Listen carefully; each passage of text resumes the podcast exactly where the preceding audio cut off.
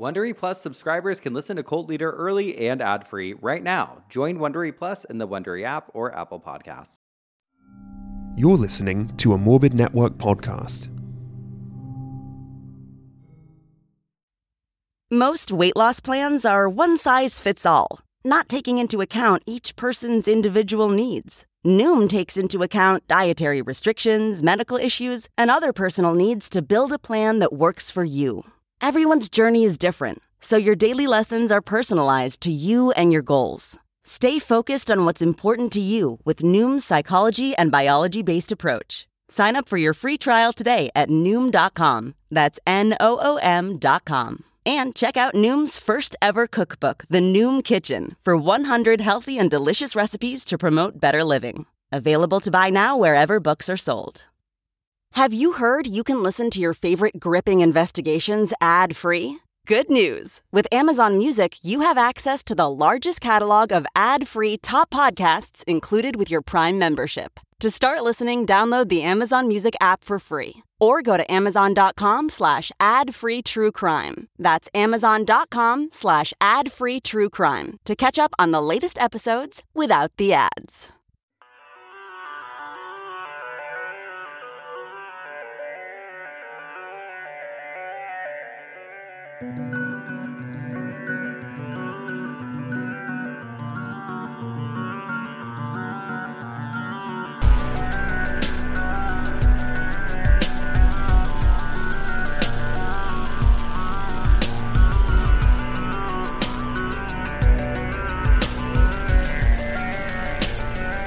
Hello and welcome back to Cult Liter. I'm your cult leader, Spencer Henry, and if you're new here, Cult Liter is a podcast about cults. Sometimes Moida, all the time, and well, I guess conspiracies now, because last week we talked about the insanity surrounding the death of Marilyn Monroe, and we went down all the different rabbit holes there. You guys seem to love that, so you can expect some more mysteries in the future. I have some very interesting things that I'm working on. To see pictures from each week's episode and stay in the know, follow along online at Cult Liter Podcast on Instagram, and please rate and review on iTunes. You guys, how crazy was Friday's Little Liter? The Casey Anthony connection, the aunt that joined a cult, just shocking. Still waiting to find out if that last story submission was regarding Adolfo Costanzo's apartment because I would lose my mind. What a full circle moment that would be. I just love your guys' story so much. If you have a story that you want to send in and have it read on an upcoming Little Liter, send it to Spencer at cultliter.com. I feel like we just talked on Friday, so let's get straight to business. The case for this week's episode has been recommended a handful of times, and from beginning to end, it's a doozy. Trust me, the ending is just as shocking as the beginning. It gets weird, and we're gonna just start right at the Moida. So here's the deal. We'll paint the picture. It's July 14th, 1966. We are in the Jeffrey Manor neighborhood in Chicago at a townhouse that was used as a dormitory for student nurses. It's 6 o'clock in the morning. A newer student nurse, Cora Amurao, crawls out from underneath a bed in one of the rooms. She's terrified, hoping and praying that the events from the night before were just some horrific nightmare. But as she slowly creeps out of the bedroom, she sees the bloodshed her friends are dead. Eight student nurses, aged 20 to 24, had been tied up, strangled, and brutally stabbed right on the other side of the wall from her. What the fuck happened last night? She walks out of the front door, grateful to see the daylight, and calls out for help. She's screaming. It doesn't take long for authorities to arrive. Jack Walanda, a homicide detective, was one of them. He enters the townhouse and recalls just seeing bloody bodies everywhere. Quote, carnage, mayhem. In the bedrooms, they find the bodies of seven women, strangled and stabbed repeatedly. In the living room, they find another body, meticulously tied up, showing signs of sexual assault. The authorities were shocked. It was a combative time in Chicago and crime was at an all time high, but there wasn't anything quite like this. This seemed just like such a senseless massacre. Their first question is obvious you know, who could be responsible for such a lethargic killing spree? Did they have boyfriends? Was an angry boyfriend? I mean, who would do this? And right away, they know that this had to have been two to three perpetrators minimum. They're all thinking this. I mean, eight grown women murdered, and Cora was the only witness. Cora was in hysterics. I mean, who wouldn't be? But there was no time to waste. She was the sole survivor, a real life final girl, and police started questioning her at the hospital immediately. What happened? What did you see? Do you know who did this? She was overwhelmed. She'd only just moved to Chicago two months prior from the Philippines. She was a new student and she was a shy girl who mostly kept to herself. Cora, Cora, can you tell us what happened? She's unable to speak to the officers, overwhelmed by the situation, understandably. She starts to talk, but can only muster out words in Tagalog in between her cries. First of all, imagine her. Imagine eight of your friends or roommates being slaughtered in the same apartment as you or townhome, whatever. Also, imagine you're in this scary situation talking to the police at the hospital and English isn't your first language. The girl was overwhelmed. They end up giving her a sedative at the hospital to help calm her down in hopes that she'll be able to, you know, talk to them, give them a little more information. And a little while later, sure enough, she's ready to talk. I want to help. I really want to help. What happened last night at the townhouse? I went to bed around 10:30, she tells them. About 30 minutes later, somebody knocked on the door and I answered it. Can you tell us who was at the door? It was just one man. He had a gun. He was tall, 6 foot, blonde, skinny, maybe 25, white with a southern drawl. Her words baffled them. A single man came in and did all of this? Like, it just seemed insane. It, it is insane. Can you tell us anything else about him? Do you remember his eyes?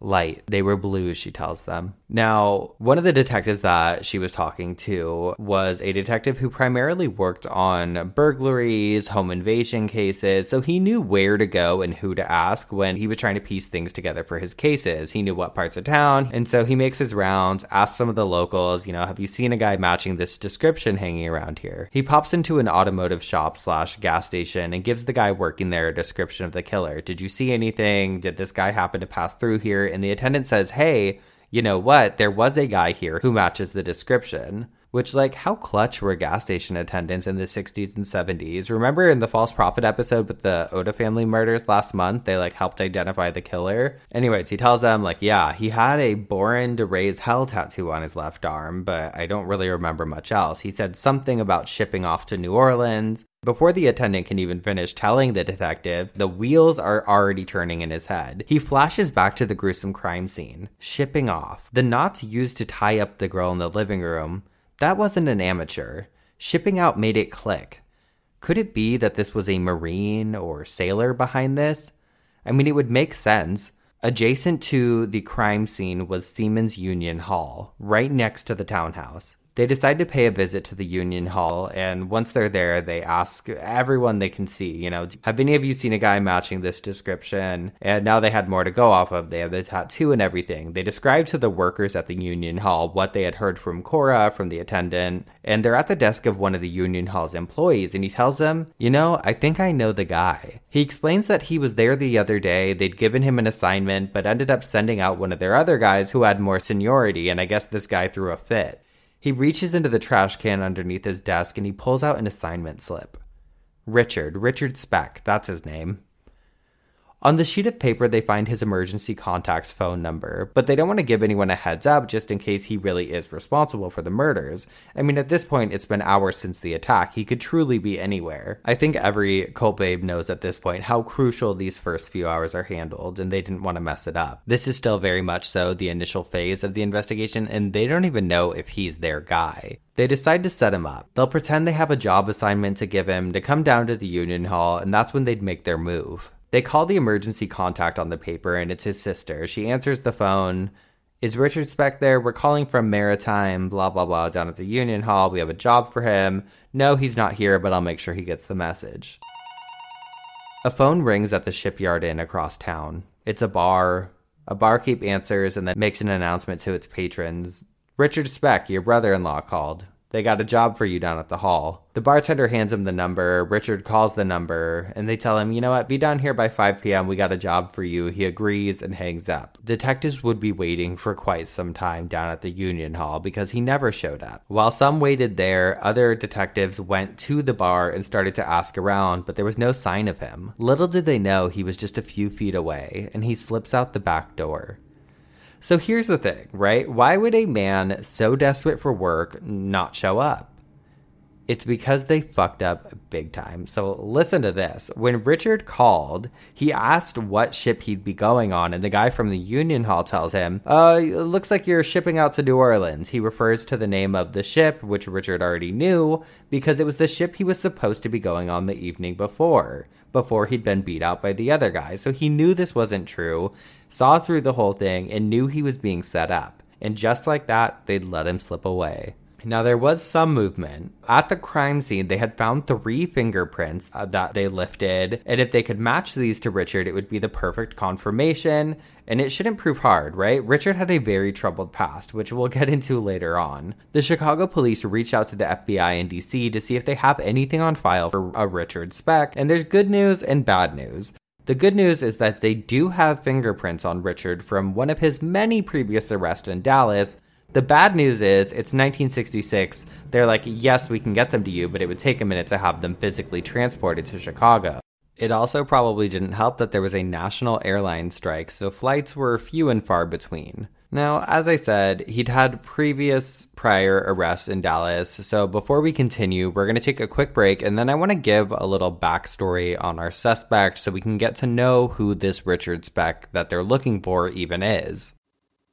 Cult Liter is sponsored by BetterHelp. Cult Babes, what's the first thing you'd do if you had an extra hour in your day? Are you hitting the gym, hitting the sheets for a little nap, looking at your neighbor's house on Zillow? Really, though, if time was unlimited, how would you use it? How would you decide what's important enough to make time for? Unfortunately, time is not unlimited, but fortunately, therapy can help you figure out what matters to you so you can do more of it.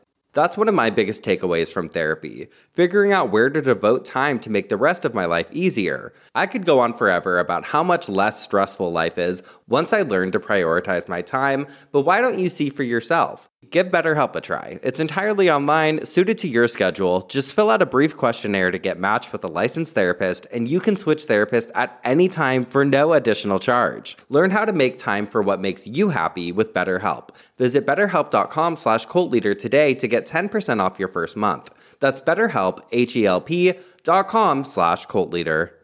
Whether you hydrate to live or live to hydrate, Liquid IV quenches your thirst faster than water alone. With three times the electrolytes of the leading sports drink, plus eight vitamins and nutrients for everyday wellness, all in a single sugar free stick. Liquid IV is perfect for daily use before a workout, when you feel run down, after a long night out, or on long flights. Basically, anytime you need a pick me up, however you hydrate. Grab your Liquid IV Hydration Multiplier sugar free in bulk nationwide at Costco or get 20% off your first order when you go to liquidiv.com and use code WONDERY at checkout. That's 20% off your first order when you shop Better Hydration today using promo code WONDERY at liquidiv.com. Richard was born on December 6 of 1941 in Kirkwood, Illinois, a few hours away from Chicago. He was the seventh of eight children born to his father Benjamin and mother Mary. Not long after he was born, the family moved to Monmouth. Richard and his younger sister Carolyn were the babies of the family, and there was a pretty big age gap between the youngest and the oldest. In 1947, his father Benjamin died from a heart attack at the age of 53, and it crushed a young Richard. He was super close with his dad. The family suffered tragedy again just a few years later in 1952 when his oldest brother Robert died in a car accident. Robert was just 23 years old when he died. Though Mary was devoutly religious and completely abstained from the sin of drinking, she ended up marrying another guy who was quite the opposite. Enter Carl Rudolph Lindberg, who I believe just went by Rudolph. He was a traveling insurance salesman from good old Texas, which, long story short, and I, I don't want to focus too much on his childhood and all of that, but long story short, his mom marries this new guy and they move to Texas, where he's from. The other kids were grown already, so it was just Richard and his younger sister Carolyn that went with the mom. The family initially lived in Santo, which is nearish to Fort Worth, but in 1951 they moved to East Dallas, they moved several times actually. In total, they'd lived in 10 different addresses in the Dallas area because Rudolph could not get his shit together. He was just the worst. Abusive, drunk, mean, total fuck ass, and clearly the apple didn't fall too far from the tree with Richard. He started drinking when he was just 12 years old, and by the time he was 15, he was drinking daily. He dropped out of high school shortly after his 16th birthday and took on some odd jobs doing manual labor. And listen, he's loving it, okay, because that's all he wanted to do. He wanted to work, make money, and drink. He ran with this crowd of older guys from work that loved to party with him just as hard as him. He first ran into trouble in 1955 when he was 13 years old. That was his first arrest, and it was for trespassing, eerily enough. Some other notable events during his teenage years he was arrested dozens of times for trespassing, couldn't even count them all. Trespassing, burglary, assault, you name it. The assault charges, I think, when he was younger, weren't as serious as they would get later on. He was working at the 7 Up factory in 1961 when he met a girl a few years younger than him, 15 year old Shirley Malone, at the Texas State Fair. Well, she ended up getting knocked up three weeks after they started dating and gave birth to their daughter Robbie Lynn Speck on July 5th of 1962. Richard was in jail on a 22 day sentence at the time of her birth. In 1963, when he was 22 years old, he was sentenced to three years in prison for one, forging a coworker's check, and two, robbing a grocery store where he stole some beer, cigs, $3 in cash. Just fucking imagine. Uh, they released him after 16 months. So he's good, right? Learned his lesson? Nope. Just a week after being paroled, he is back on his bullshit. And this time, it was even more unhinged. He'd held a knife and attacked a woman in the parking lot of her apartment building and was arrested a few blocks away and given another 16 month sentence. I, he didn't actually stab her or anything. I think he just threatened her.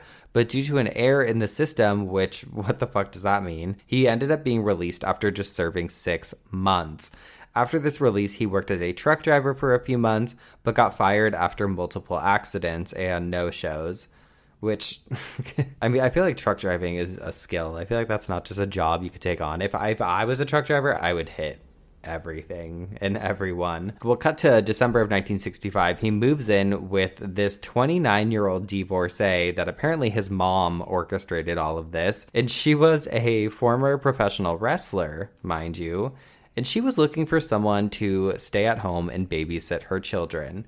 Ma'am, I know there wasn't care.com in the 60s, but you could have gotten a nice high school girl, something, not a convict. He files for divorce from his wife that he had the baby with shortly after moving in with this new girl. In that same month that he filed for divorce, he stabbed a man in a bar brawl and did three days in jail, which also feels pretty light to me considering his past. And not only that, but I guess he was only charged with like or I guess he was charged and he had to pay 10 a $10 fine or something and he didn't want to pay the $10 fine, which is why he did the 3 days in jail. On March 5th of 1966, he, he buys this old car one day and the next evening he robs a grocery store of all of their cigarettes and starts selling them out of the trunk of his car in the parking lot of the store. You guys, he ended up abandoning the car there, and police issued a warrant for what would be his 42nd arrest. Can you imagine being arrested 41 times? Like that is that is a lot of time. He knew that if he got brought in on this warrant, he would automatically be sent to prison. So his younger sister Carolyn ends up taking him to the Dallas bus depot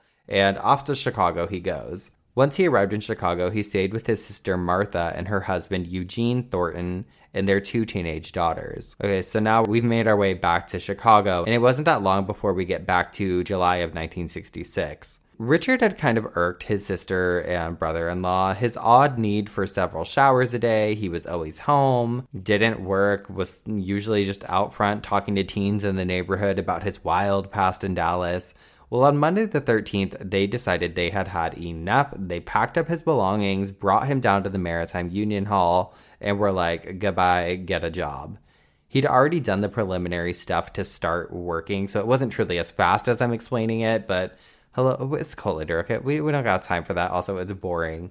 He ends up getting a room at a local hotel that night uh, called Pauline's, and the Union Hall calls him in to work on a ship that's headed out to New Orleans. Now, this was the day of the murders, and had he gotten on that ship, who knows? It could be an entirely different outcome, but unfortunately, he didn't.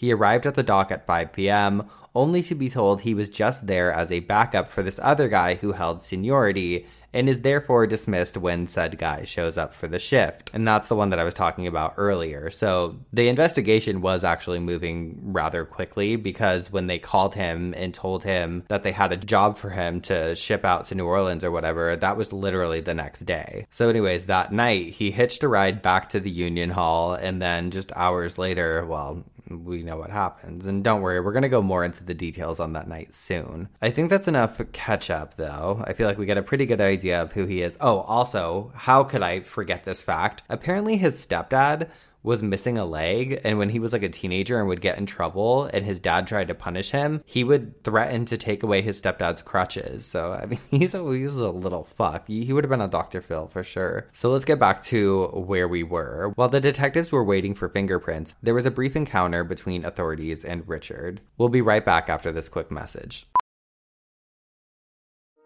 Welding instructor Alex DeClaire knows firsthand how VR training platforms like ForgeFX can help meet the demand for skilled workers. Anywhere you go look, there's going to be a shortage of welders.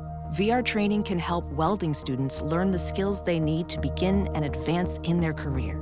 The beauty of virtual reality is it simulates that exact muscle memory that they need. Explore more stories like Alex's at meta.com slash metaverse impact. Okay, now get ready to get mad. So, this is two days, I want to say, after the murders. Chicago police are tipped off by the hotel Richard's staying in that there is a man in room 806 who has a gun in his possession. The authorities arrive, knock on the door of David Staten, the man in question. They wake him up and ask to see his ID, and sure enough, the ID card says Richard Speck. They are face to face with the most wanted man in Chicago. They ask him, Why is the room under the name David Staten? And then they spot a gun. They pick it up, hold it out, and ask Richard to explain himself. I gotta be honest, he tells them. I picked up a prostitute last night. I know, I know we say sex worker now, but this is verbatim what he told them. And the gun belongs to her. She had it for protection and she left it here. All right, they tell him. Well, we're going to have to confiscate this gun. So they take the gun and they leave. Listen, if they had just brought him in to the station, this all would have been game over. But do do do. Nothing to see here. Richard obviously vanishes from the hotel after this interaction. I mean, he was probably shitting his pants, right? He probably thought it is done, game over, my cover's blown. But nope. I guess these cops weren't part of that investigation and somehow just didn't know anything about this. Authorities are at a standstill. On one hand, they could just put his picture out to the papers, but they know that if they do that, without having any concrete evidence yet that even if they capture him, his lawyer could easily say that the jury's persuaded by the public opinion because of the photograph in the newspapers, then Richard would get off on a technicality. They just didn't want to risk it, so they decided to hold off until they get the fingerprints in, which wouldn't take long because someone in DC had actually offered to personally hop on a plane and hand deliver them. Hours later, the fingerprints are now in the custody of the Chicago Police Department, and they match them up with the fingerprints from the crime scene. And what do you know? Surprise, surprise. The fingerprints confirmed without a doubt that Richard Speck is the madman responsible for the brutal slayings. Now they're ready, right? They can go public with this because they have everything they need. They alert the press and release his mugshot to the public along with a full description and a full city search ensues. It's everywhere. Everyone's talking about it. It's all over the paper. It's all over the nightly news that evening. Richard was trapped. He's like just this little fucking bug trapped in this little trap. Wow, should I write analogies? Should I write a book? Fuck. What does that even mean, right? But but you know you know what I'm saying. Hey, you know what I'm saying. He knows that everyone's looking for him, so he rents this other little. They called it a cubicle on this one thing that I watched about it, but it was essentially, I think, just like a hostel hotel room. And he starts to just kind of map out, like, okay, what am I gonna do? Like, they're gonna be waiting for me at the train stations, the bus stations. I'm, I can't walk out in the city because everyone's looking for me. Well, later that day, 72 hours after the murders, at a hospital across town, a patient is brought in and treated for a suicide attempt attempt. The patient had attempted to slash their wrist, and as the doctor cleaned up the wound and wiped away the blood, he sees a familiar tattoo Born to Raise Hell. The patient was Richard Speck, and the doctor knew this, as did everyone in town. And the tattoo had been in the description on the news and in the papers, so the doctor alerts authorities, who then come in and arrest him. Seven months later, it goes to trial. Seven months of Chicago waiting on bated breath to find out why he did this and how. I mean, eight murders, nobody hears a thing.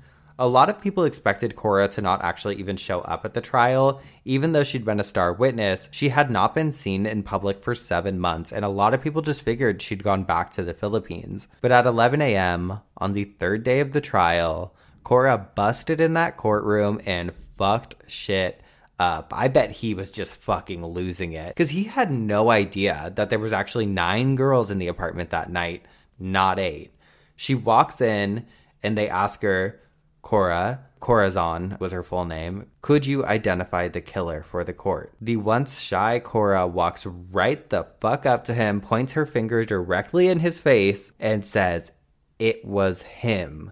And the courtroom is just lit up. She recounted the events of the fatal evening throughout the trial, how she'd opened the door that night and he had a gun. He took the girls to the rear bedroom. He tells them all to sit down, tells them, Listen, I'm not gonna hurt you. He just needed money to get to New Orleans. Cora said that several of the girls gave him money hoping he would leave, but her, along with two other exchange students from the Philippines, they had apparently experienced this before in the Philippines, and so they're like, Well, we're not giving you our money. But he takes the money from the other girls and still doesn't leave, and that's when they knew something was really wrong. He takes the bed sheets off of Patricia Matusek's bed that's one of the girls, and began cutting the sheet into ropes that he would use to tie the girls up. And he does, one by one. The girls are whispering back and forth, What do we have to do? We, we have to do something. He first took Pamela Wilkening out of the room, leaving the rest of the girls to sit in fear, wondering what would happen. But as he did so, much to Richard's surprise, two more girls walked in Suzanne Farris and Mary Ann Jordan, who had been out late that evening and arrived home. He was startled Cora said they couldn't see from the room what was happening, but they heard struggling and then silence.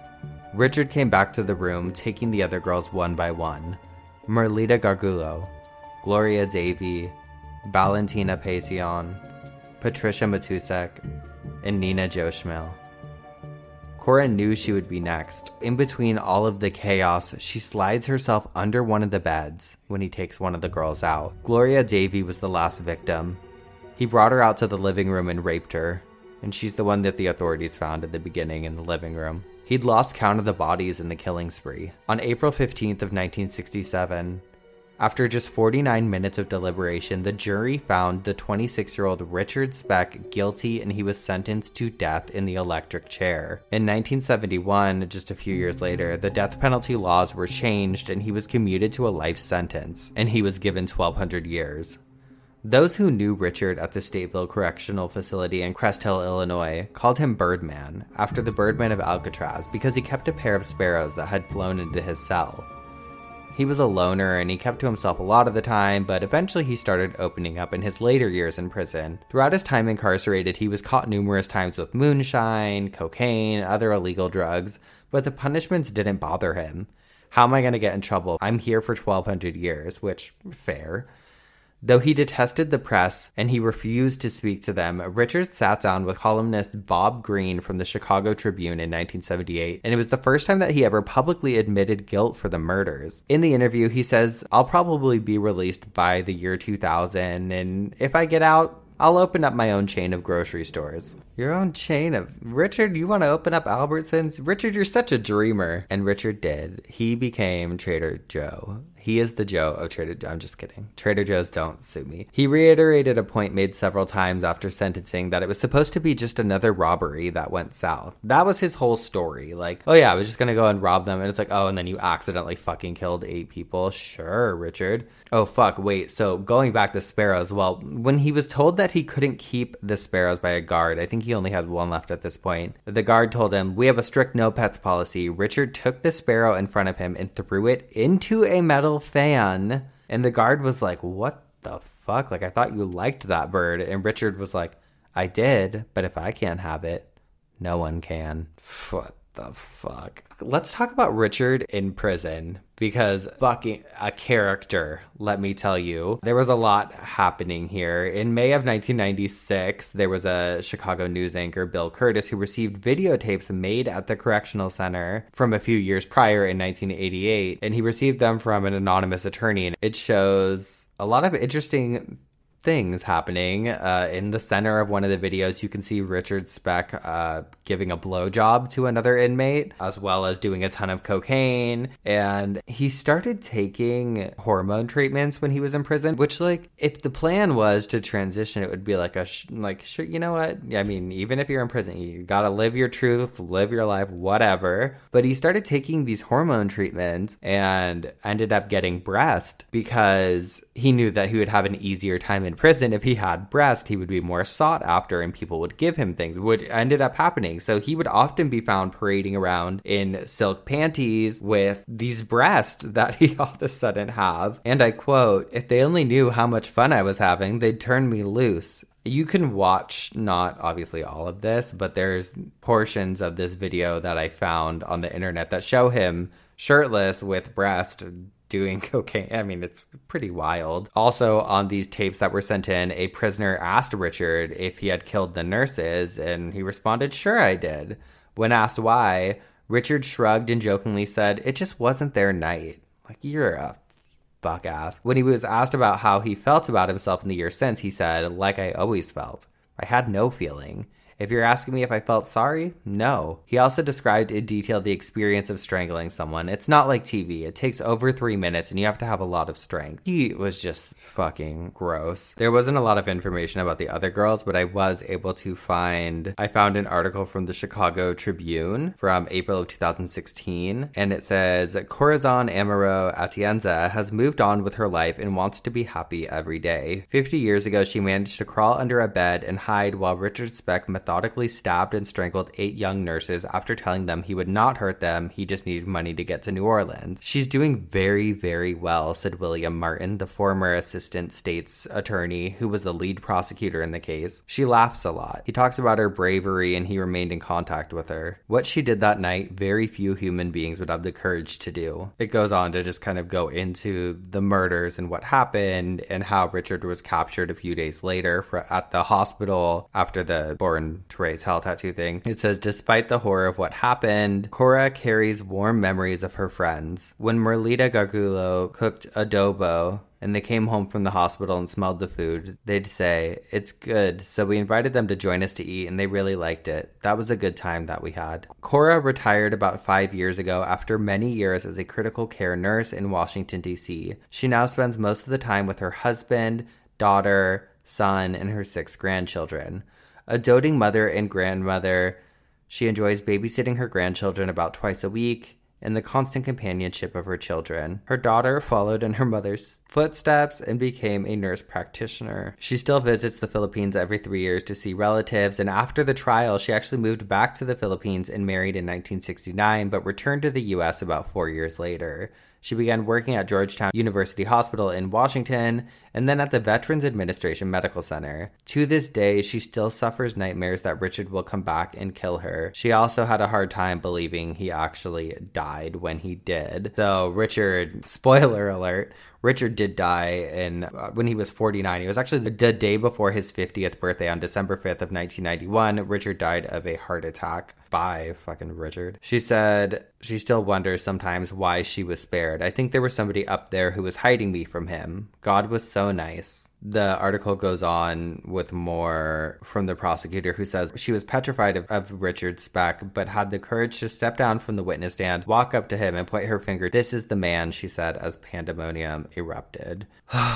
it's just such like a fucking crazy story. I mean, it's also it's so wild to me because you can run without victim blaming obviously. It's so hard to think that like they just felt so powerless all eight of them in there well nine of them that they couldn't run out. It's also always i think just frustrating to see how the system fails. It's like there's so many innocent people in jail for so many things but then you hear about Richard Speck, who was arrested 42 times for both like kind of violent and just like home invasion robbery type things. It's like you would think they would at least have a better hold on where he was and who he was. But that's that's not on the people. That's on that's on the system. Fuck the system. Anyways, that's all for this week. We're just gonna have we're gonna end on a simple reminder today. Lock your doors. Goodbye.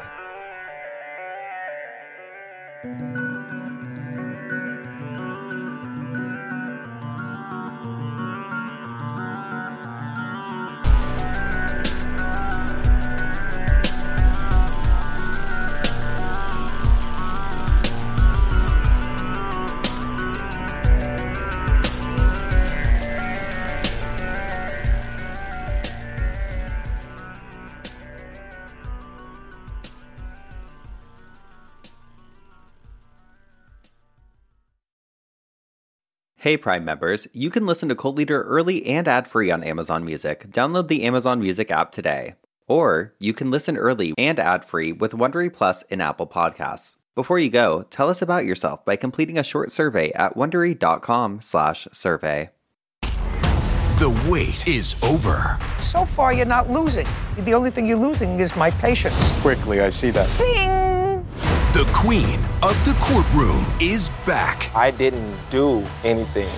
You wouldn't know the truth if it came up and slapped you in the face. I see he's not intimidated by anything. I can fix that. New cases. She wanted to fight me. Leave her alone. Okay, so, um. Not, this is not a so. This is a period. Classic Judy. Did you sleep with her? Yes, Your Honor. You married his cousin. His brother. That's not him. Yes, ma'am? I would make a beeline for the door. The Emmy Award winning series returns. How did I know that? I have a crystal ball in my head. It's an all new season. It's streaming. You can say anything. Judy Justice. Only on Freevee.